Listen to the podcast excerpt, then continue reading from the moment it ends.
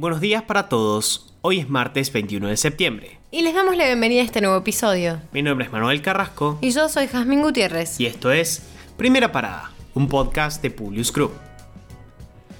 Nacionales. ¿Terminó el sentimiento de crisis? El presidente Alberto Fernández sostuvo que la solución no está en dividirnos, sino en estar más unidos que nunca, dando vuelta a la página en la interna que el Frente de Todos atravesó en la semana anterior. Nunca los debates me han afectado, reforzó antes de tomar la jura de sus ministros. Además, convocó a la militancia a un acto en territorio bonaerense para este miércoles en lo que será el relanzamiento de la campaña de cara a noviembre. La llegada del gobernador de Tucumán, Juan Mansur, a la jefatura de gabinete no fue gratis. Desde el anuncio de este a su nuevo cargo, se abrió una crisis en la provincia del norte, pues su vicegobernador Osvaldo Jaldo se encontraba distanciado del mandatario provincial al punto de integrar una lista interna en su contra. Tras arduas negociaciones en las que participó el mismo Alberto Fernández, Jaldo será gobernador y no se llamará a nuevas elecciones como se había planteado en diversos espacios afines al flamante jefe de gabinete. La justicia condenó a los autores del doble crimen ocurrido en la Plaza de los Dos Congresos, donde fueron asesinados el diputado nacional por La Rioja Héctor Olivares y Miguel Yadón, su asesor. Por el hecho fueron encontrados culpables Juan José Navarro Cádiz y Juan Jesús Fernández. Navarro Cádiz confesó haber efectuado los disparos que mataron a las víctimas.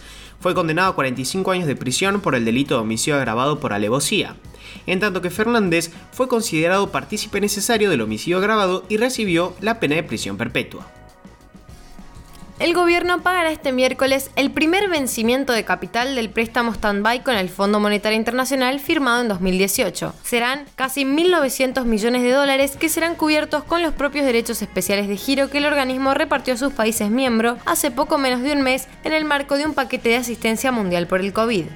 Este será el primer pago neto de capital al Fondo Monetario. El designado ministro de Agricultura de la Nación, Julián Domínguez, llamó a los dirigentes de la mesa de enlace para adelantarles que los convocará a una reunión. Esta se concretará la próxima semana, según confirmaron fuentes de la cartera agrícola. Tras conocerse el nombramiento de Domínguez, los dirigentes del sector recibieron con expectativa su retorno destacan su vocación de diálogo como lo hizo con la entonces mesa de enlace cuando asumió para tratar de recomponer la relación dañada por el conflicto debido al proyecto de retenciones móviles de 2008 que enfrentó durante cuatro meses al campo con Cristina Kirchner. Internacionales. Infierno en Canarias por el volcán Cumbre Vieja. Tras su erupción, la lava desciende hacia la costa destruyendo todo a su paso.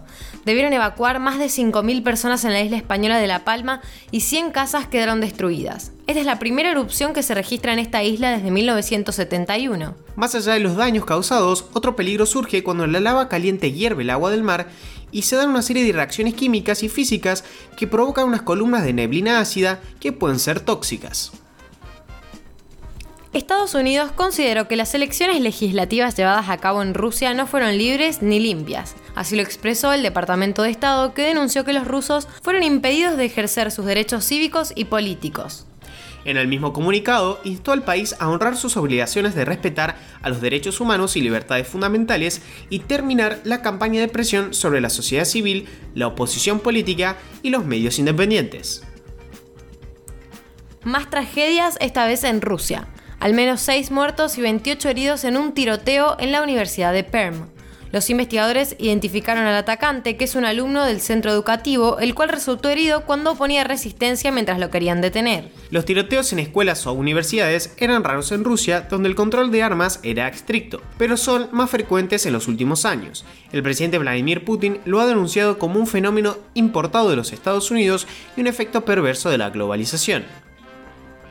Después del fracaso de la venta de 12 submarinos franceses a Australia y su reemplazo por sumergibles estadounidenses de propulsión nuclear, se desató la furia en Francia y Macron exigió explicaciones formales. También la Unión Europea acusó este lunes al presidente estadounidense Joe Biden de falta de lealtad y transparencia. Cabe destacar que este había sido un acuerdo firmado en 2016 por un valor de 65 mil millones de dólares que París ya se había asegurado.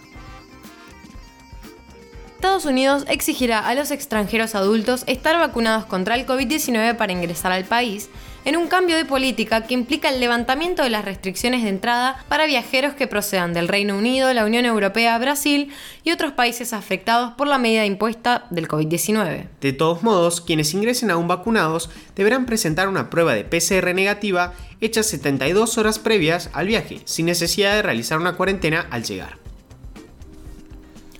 Ahora sí, los despedimos por hoy. Gracias por escucharnos. Si te gusta este podcast, compartilo con tus amigos. Esperamos tus sugerencias en nuestro Instagram, publius.com.ar o en nuestro Twitter, publius-group. Los esperamos en el próximo episodio de Primera Parada. Que tengan un muy buen día.